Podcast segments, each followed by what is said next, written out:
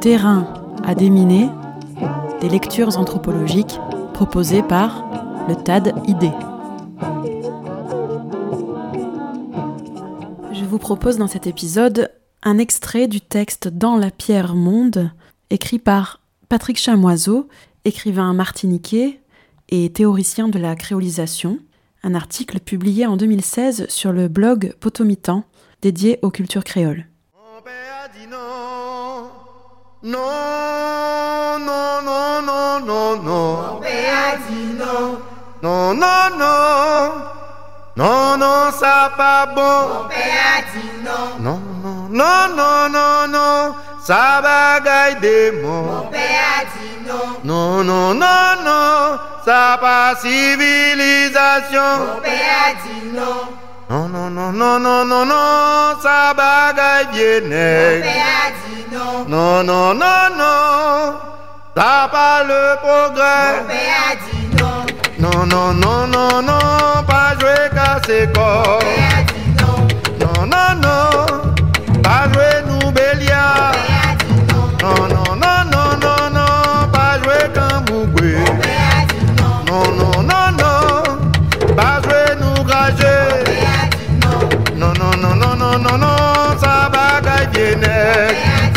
non. Non, non, non, ça va le progrès. non. Non, non, non, non, non, ça pas bon pour salon. Non. Non, non, non, ça pas civilisation. Non. Non, non, non, non, ça pas bon. Non. Non, non, non, ça va garder Mon non. Non, non, non, non, ça pas civilisation. Non, ça pas bon. Mon père a dit non. Débrouiller, débrouiller, Débrouiller, débrouiller, pas pécher. débrouiller, Débrouiller pour river, débrouiller, débrouiller pour monter. débrouiller, Oui, débrouiller. débrouiller, Oui, débrouiller, débrouiller, débrouiller pour Débrouiller que ton débrouiller, débrouiller que ton pied, débrouiller que ton tête, pas débrouiller, Oui, débrouiller, débrouiller. débrouiller, Oui, débrouiller, débrouiller pour river. débrouiller, Débrouiller sans tricher, débrouiller sans volant, débrouiller sans blesser, débrouiller que l'honnêteté. Oui, débrouiller, débrouiller motif frère, débrouiller motif sang, débrouiller pour monter, débrouiller,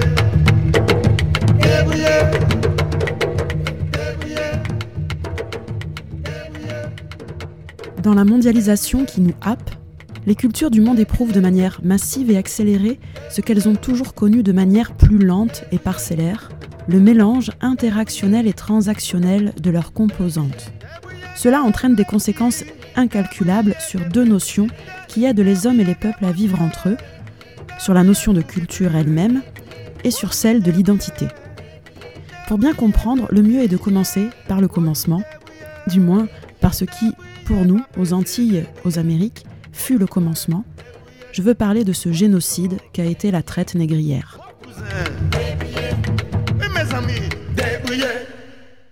La découverte des Amériques sera ce moment où Christophe Colomb, découvrant ce qu'il appelle le Nouveau Monde, va enclencher une accélération et un achèvement du processus qui fera de la Terre un monde unique. Les colons européens, colonisant les Amériques, auront besoin de main-d'œuvre pour leur plantation d'épices, de tabac ou de sucre. Ils iront puiser dans le continent africain des millions d'hommes qui seront réduits en esclavage. Un esclavage de type nouveau, qui ne sera pas un simple statut juridique, mais une déshumanisation ontologique inscrite dans la nature du nègre. Cette main-d'œuvre sera ramenée depuis les côtes occidentales de l'Afrique par une série de bateaux aménagés pour cela et qu'affrèteront toutes les puissances occidentales. Ces millions d'hommes seront jetés à fond de cale dans des conditions dont il vaut mieux ne pas parler. Ces nègres constitueront le socle humain et culturel sur lequel s'édifiera la nouvelle réalité anthropologique que seront les Amériques. Cet Africain, capturé ou livré par ses frères, qui entrera dans cette cale d'un bateau négrier et qui y passera plusieurs semaines, voire plusieurs mois, sombrera dans ce qu'Édouard Glissant appelle le gouffre. Le gouffre de la cale du bateau négrier n'est pas un simple espace de torture ou de déshumanisation transitoire. C'est un lieu de destruction à la fois réel et symbolique. Réel pour ces millions de trépassés que l'on sera forcé de balancer par-dessus bord, symbolique et tout aussi destructeur pour ces millions de rescapés qui devront apprendre à renaître dans les plantations des îles et du continent américain. Plongé au fond de la cale dans des conditions qui nient l'humanité, l'Africain verra s'effondrer sa vision du monde et de la création, l'efficience de ses dieux, ses convictions sur l'ordre des choses et du divin.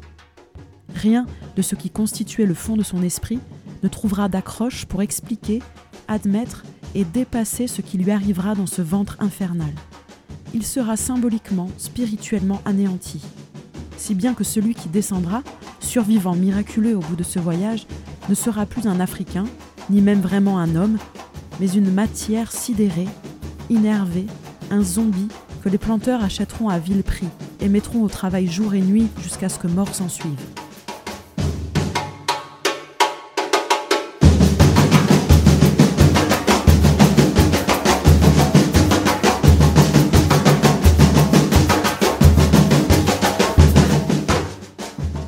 La réflexion culturelle et identitaire qui secouera les îles créolo-francophones des Antilles dans les années 30 sera la négritude.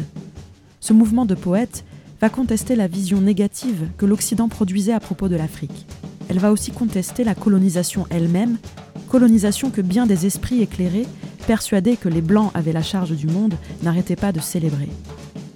Avec le cahier d'un retour au pays natal d'Aimé Césaire va s'élever le grand cri nègre qui bouleversera les assises colonialistes et impérialistes du monde. Ce cri servira de moteur aux indépendances africaines et nourrira bien des luttes de libération dans ce qui était alors appelé le tiers-monde. Sa particularité sera d'instituer comme arme miraculeuse les notions de culture et d'identité. C'est avec la négritude que bien des mouvements de résistance vont se constituer, que bien des oppositions et bien des renaissances collectives vont obliger l'Occident à refondre ses modes de domination de l'univers connu. Mais la négritude, en célébrant le monde noir, ses valeurs, ses civilisations, ses pratiques communautaires, en créant une Afrique mythique opposée à l'enfer du monde occidental, commettra une erreur. Ignorant le gouffre, elle va considérer que cet Africain qui aura traversé l'Atlantique au fond d'un bateau négrier arrivera comme il était parti, c'est-à-dire en dépositaire d'une essence africaine.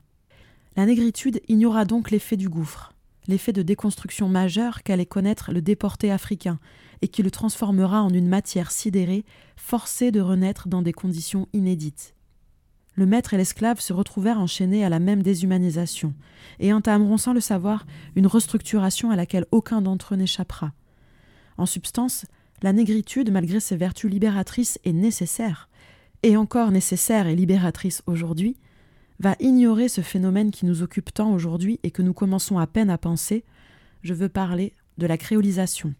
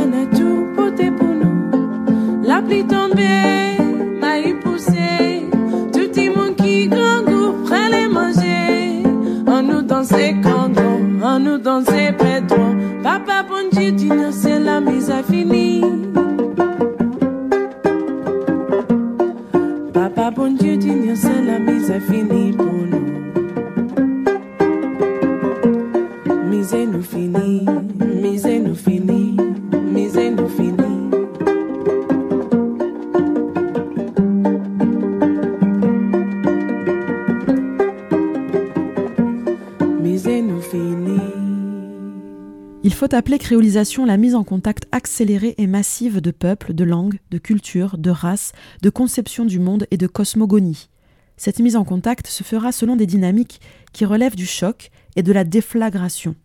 Il faut imaginer cet Africain qui, au sortir de la cale, devra apprendre à renaître absolument, non pas de manière solitaire, reconstruisant maille après maille les traces mémorielles de sa culture originelle, mais devant renaître dans un maelstrom extraordinaire.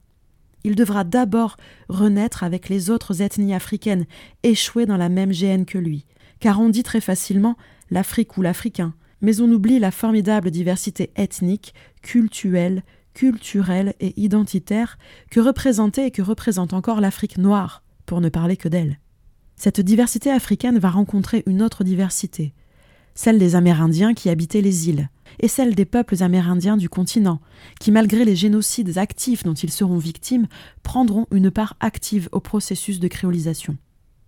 Enfin, la diversité africaine va rencontrer une autre diversité, tout aussi déterminante, celle des colons européens. L'Europe colonialiste était encore un vaste hosanna de langues, de parlers, de traditions, de cultures riches de leurs diversités intérieures. Ces diversités, ruées de tous les continents, vont se rencontrer dans le cadre le plus clos qui soit, la plantation esclavagiste.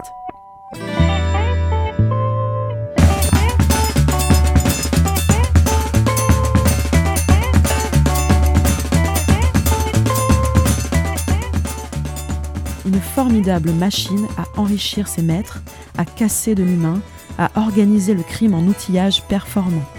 Dans la plantation, ces diversités humaines devront apprendre à renaître ensemble, à vivre ensemble, à s'accorder, à échanger dans des conditions disharmonieuses, violentes et hasardeuses. Personne n'est venu là pour fonder une civilisation ou une culture. On se retrouve là pour s'enrichir, pour être exploité ou exploité soi-même, pour dominer ou pour tenter de résister à une mort programmée. Cette dynamique d'oppression et de résistance, de frappe et de soumission, d'interdit et de licence dans le contexte particulier du Nouveau Monde, va activer cette alchimie anthropologique qu'est la créolisation. Elle se fera à l'insu de ses acteurs et va produire des langues, les langues créoles, des traditions, des conceptions, des postures, des attitudes, de la musique, des arts culinaires, des chants, bref, la créolisation va produire du nouveau culturel valable pour tous. La créolisation va s'étendre à toutes les Amériques, puis au monde en train de réaliser son ensemble organique. Une culture traditionnelle s'élabore généralement dans des conditions assez particulières. Une communauté d'hommes s'arrête sur une portion de sol, ou s'y installe de manière fixe ou nomade, en tout cas elle s'y implante. Et pour légitimer cette emprise du sol, elle va se créer une explication de la création de l'univers. Et de cette genèse, la communauté va extraire un récit, une narration d'elle-même qui se constituera en mythe fondateur. De ce mythe fondateur va s'articuler une autre narration événementielle, plus développée, plus directe, et qui sera l'histoire de ce peuple. Ce fil qui descend direct de la Genèse et se répand en un récit de communauté va légitimer la possession du sol par cette communauté. Et cette forte légitimation va créer des territoires. Le territoire sera balisé de drapeaux, d'hymnes martiaux, de frontières, de marques diverses plus ou moins inspirées des bêtes fauves délimitant leur zone vitale. Peu de cultures échapperont à ce mécanisme d'exclusion de l'autre. Mais c'est en Occident que ce syndrome prendra un tour fatal pour l'ensemble du monde. C'est grâce aux certitudes inscrites dans leur territoire que les peuples d'Occident vont justifier leur expansion hégémonique, le colonialisme, l'impérialisme et les dominations actuelles. Les Occidentaux se mirent à exploiter le monde en se donnant l'illusion de porter le beau, le vrai, le juste aux barbares. Ils étendaient à l'infini leurs territoires originels, chacun affrontant les autres pour étendre au maximum le sien. Le territoire va enclencher aussi une notion terrible, celle de la transparence. Pour que je te comprenne, dira l'occidental, il faut que je puisse lire en toi, et pour lire en toi, je vais t'intégrer à ce que je suis, c'est-à-dire je vais te déconstruire, t'effacer, t'assimiler et te reconstruire selon mes propres principes. À ce moment-là, tu seras clarifié et je pourrai lire en toi, je pourrai alors admettre ton existence. Et c'est ainsi que la plupart des colonialistes vont non seulement éliminer ceux qui leur résistent, mais qu'ils vont répandre et imposer leur langue, leur culture, leur esthétique, leurs valeurs, leurs méthodes, et commencer l'uniformisation du monde tellement virulente dans l'actuelle mondialisation. Les nouvelles conceptions que nous avons des rapports entre les cultures et les identités vont écarter l'idée de transparence pour fréquenter celle de l'opacité. Édouard Glissant va réclamer le droit à l'opacité. Il s'agit de permettre à l'autre d'être ce qu'il est et de l'accepter comme il est, dans un échange où je ne domine rien, un échange où je prends le risque du partage qui me change. L'idée de l'opacité acceptée est une asphyxie des pratiques coloniales, impérialistes ou hégémoniques.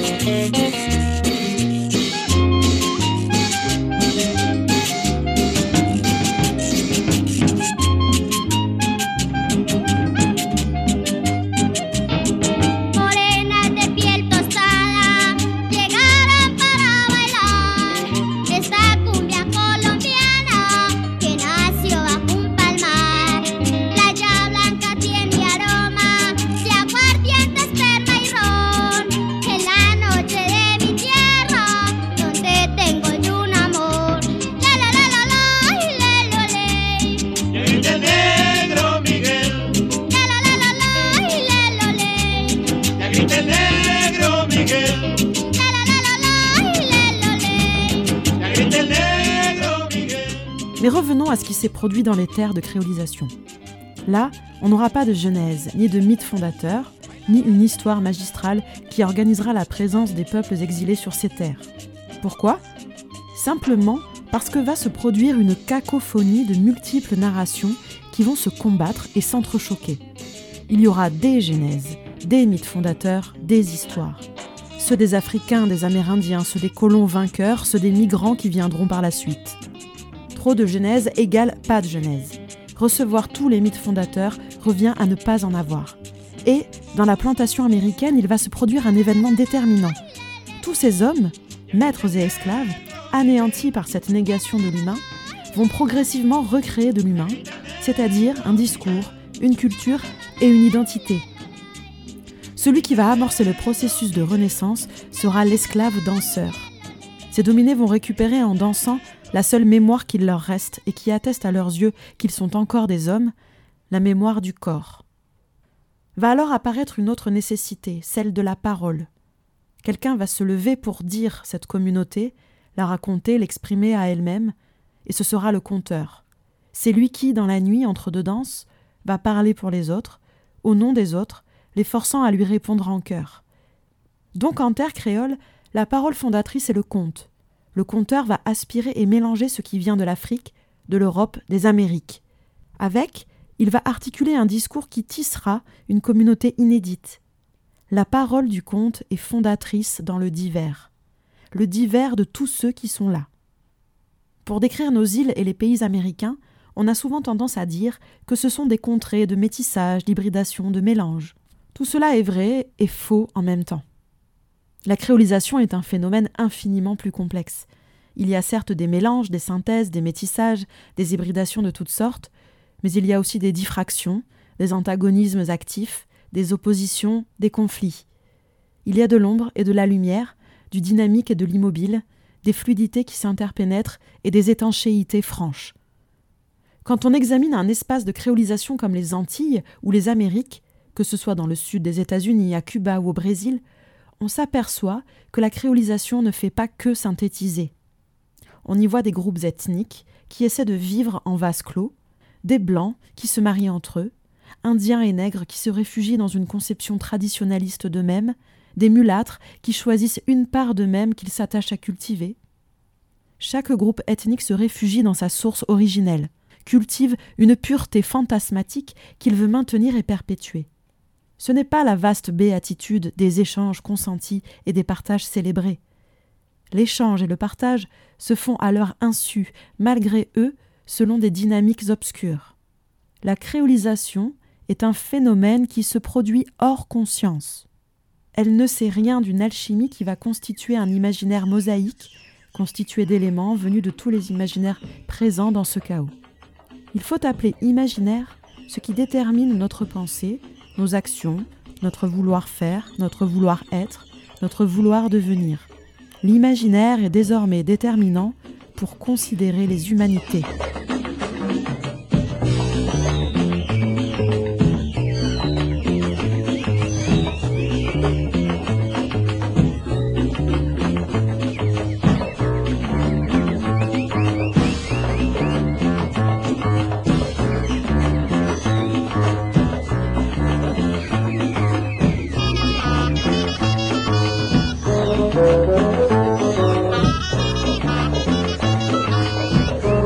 On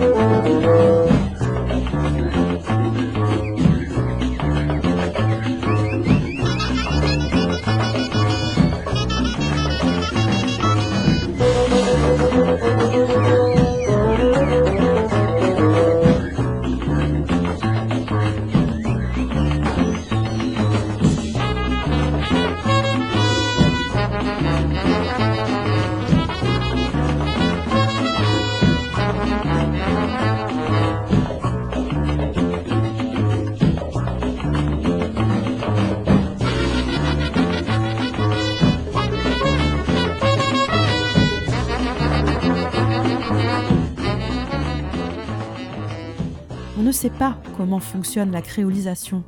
Dans les divers éléments culturels qui se retrouvent précipités ensemble, il y a des apparitions et des disparitions inexplicables. Des groupes minoritaires vont réussir à imposer des mots, des dieux, des attitudes qui iront s'augmenter de choses similaires. Des groupes majoritaires verront disparaître leurs éléments d'apport. Un mélange chaotique, incertain, indécodable qui produit des cultures nouvelles, mosaïques, incertaines d'elles-mêmes. Créole ne peut s'expliquer ni s'admettre avec les conceptions anciennes. Et il faut comprendre que si l'identité ancienne était exclusive de l'autre, l'identité créole est tout à fait vertigineuse. Je ne me définis pas en opposition à toi, mais dans ce mouvement où je rentre en relation avec toi, ce mouvement où je me change en échangeant avec toi sans rien perdre de ce que je suis. Et cela ne me détruit pas pour une raison essentielle, c'est qu'il faut introduire le changement comme principe vertébral des identités neuves. Elles ne seront plus stables, mais à la fois fluides et permanentes. Les identités nouvelles vont de tout temps se situer dans la dynamique de la créolisation. Dans l'actuelle mondialisation, les immigrations, les présences, les rencontres, les déplacements, les communications font que tous les peuples savent que les autres peuples existent, que leur langue et leur culture ne sont pas inférieures et sont touchées par la présence des autres. Le divers entre en contact de manière massive et accélérée, comme dans la plantation esclavagiste et coloniale. Le monde va en créolisation. C'est la créolisation qui fait que le conte va produire non pas un territoire, mais un lieu. Le lieu est diversité, le territoire est armé d'unicité. Le lieu est multi-interracial, multi-interculturel, multi-interlingue, multi-interreligieux. Le territoire n'entretient qu'une race, une culture, une langue, une religion. Le lieu emmêle les histoires. Le territoire n'autorise qu'une histoire. Le lieu n'a pas de frontières, mais un système de réseau qui s'étend en fonction des relations et des rencontres. Le territoire pose un centre et des périphéries. Le lieu partage et évolue dans les hasards de ses partages. Le territoire tend à conquérir, s'efforce de dominer, etc. Dans un lieu, chacun peut amener sa langue, son Dieu, sa cuisine, et cultiver ses valeurs, non pas de manière absolue et sectaire, mais dans la dynamique de l'échange qui change, sans effacer ni dénaturer. Les Antilles et les Amériques, comme la plupart des pays ou nations dans le monde, sont des lieux qui restent encore à naître.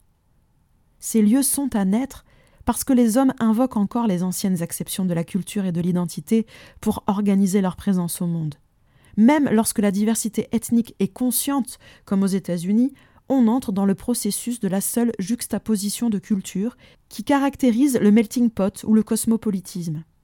Cette juxtaposition perdure car ces pays sont soumis au processus de créolisation sans en avoir conscience. Et quand ils en ont conscience, cela reste au niveau du simple métissage, de l'hybridation, toute notion insuffisante pour exprimer la complexité de la créolisation.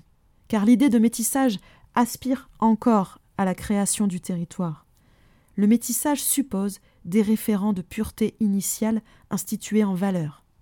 Quand elle accède à une conscience positive d'elle-même, l'idée de la créolisation débouche sur le lieu, car elle mêle dans une même dynamique les cultures particulières et leurs échanges actifs, les sources et les résultantes. Elle préserve ce qui constitue l'originalité de chacune des cultures et des identités mises en présence, et elle les maintient dans la valorisation de leurs interactions qui produisent du nouveau. Cette manière de concevoir les choses est essentielle. Elle permet d'accéder à une conscience de la créolisation qui soit positivante.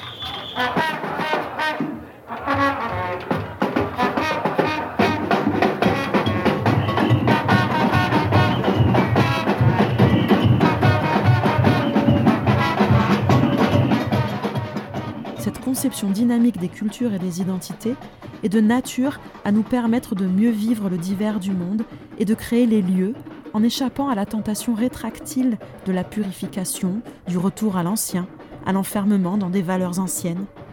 On peut et on doit défendre les particularités du lieu, de ses cultures et de ses traditions, mais de manière ouverte. Le spécifique de chaque lieu est désormais le patrimoine pas seulement de ces indigènes, mais de tous ceux qui s'y reconnaissent et qui s'y investissent. Car la créolisation permet d'échapper aux fatalités de la terre natale. Le lieu sera souvent la terre natale, mais il ne sera plus nécessairement elle. On pourra choisir sa terre natale, c'est-à-dire celle où on épanouira au maximum son équation personnelle, en fonction de processus aléatoires et indéterminables qui ne seront plus liés à la race, au dieu, à la famille ou la langue l'attraction des lieux sera imprévisible et totale.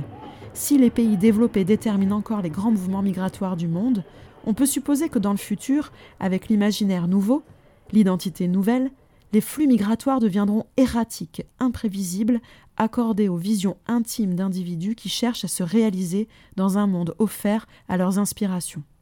C'est par l'imaginaire de la diversité que l'on peut vivre sans problème les cultures mosaïques et les identités relationnelles. C'est par l'imaginaire de la diversité que l'on peut se mettre à défendre sa langue, non pas contre les autres langues, mais, comme le dit Édouard Glissant, au nom de toutes les langues du monde. Cette lutte pour le maintien de la diversité et de la richesse des langues passe par le maintien de la mienne que j'apporte au concert des autres. Cette perception du monde, de ses échanges et de ses évolutions sous l'optique des lieux, nécessite quelques attitudes fondamentales. Je ne peux vivre le monde qu'à partir de mon lieu, c'est-à-dire ancré dans la diversité de mon espace, et non de manière incolore, inodore, sans saveur. Nous refusons cette citoyenneté évanescente au monde qui est une désertion du lieu. Quand il est dépourvu d'un lieu, le citoyen du monde est un zombie, au mieux un ectoplasme. Je suis au monde à force d'être dans mon lieu, et mon lieu m'ouvre à tous les lieux du monde. De même, cette vieille notion de l'universel, peut désormais se décliner par une autre notion qui permet d'envisager le divers, la diversalité. J'appelle ainsi la capacité d'un imaginaire de diversité à mettre en œuvre la préservation harmonieuse des diversités préservées. Quand on examine ce monde dans ce qu'il devient, ses mélanges et ses alchimies incessantes, et ces nouvelles valeurs qui vont se mettre en place, on comprend qu'il devient imprévisible.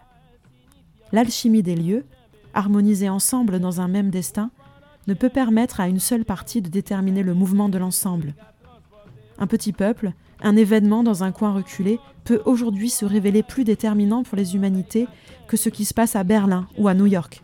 Nous devons apprendre, par la diversité, à nous opposer aux forces de standardisation qui existent dans la mondialisation. Il nous faut considérer le monde non pas comme une table lisible, mais comme une entité aussi opaque et imprévisible, mais potentiellement porteuse de plénitude, que l'ancienne pierre philosophale des alchimistes. Apprendre à vivre dans l'énigme du monde, ce que j'appelle la pierre monde.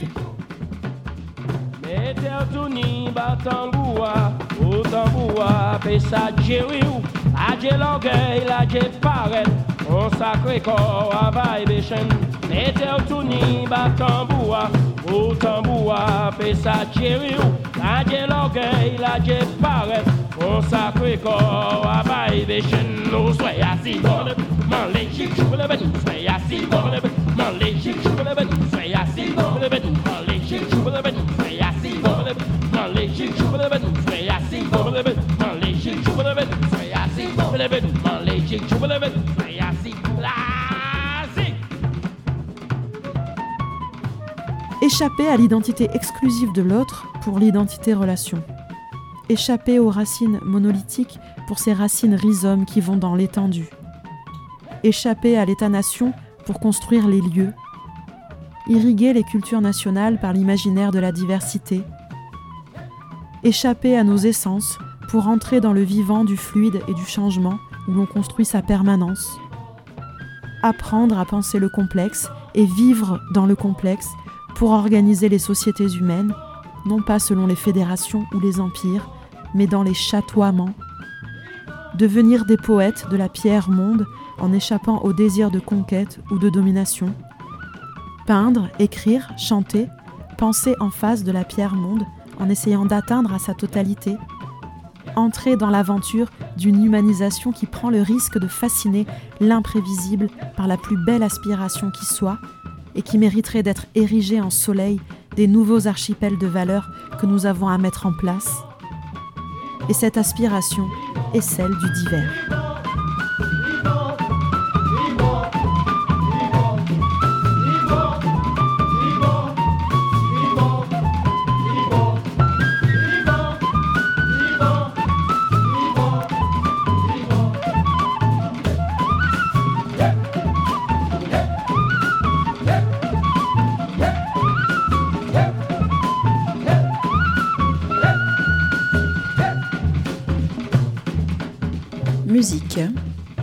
Académie Tamboula Guyane, Ileaye, Leila Makala, Maciao Salou, Aurita Castillo, Charles Mingus, le défilé de Mardi Gras de Basse-Terre et Eugène Mona.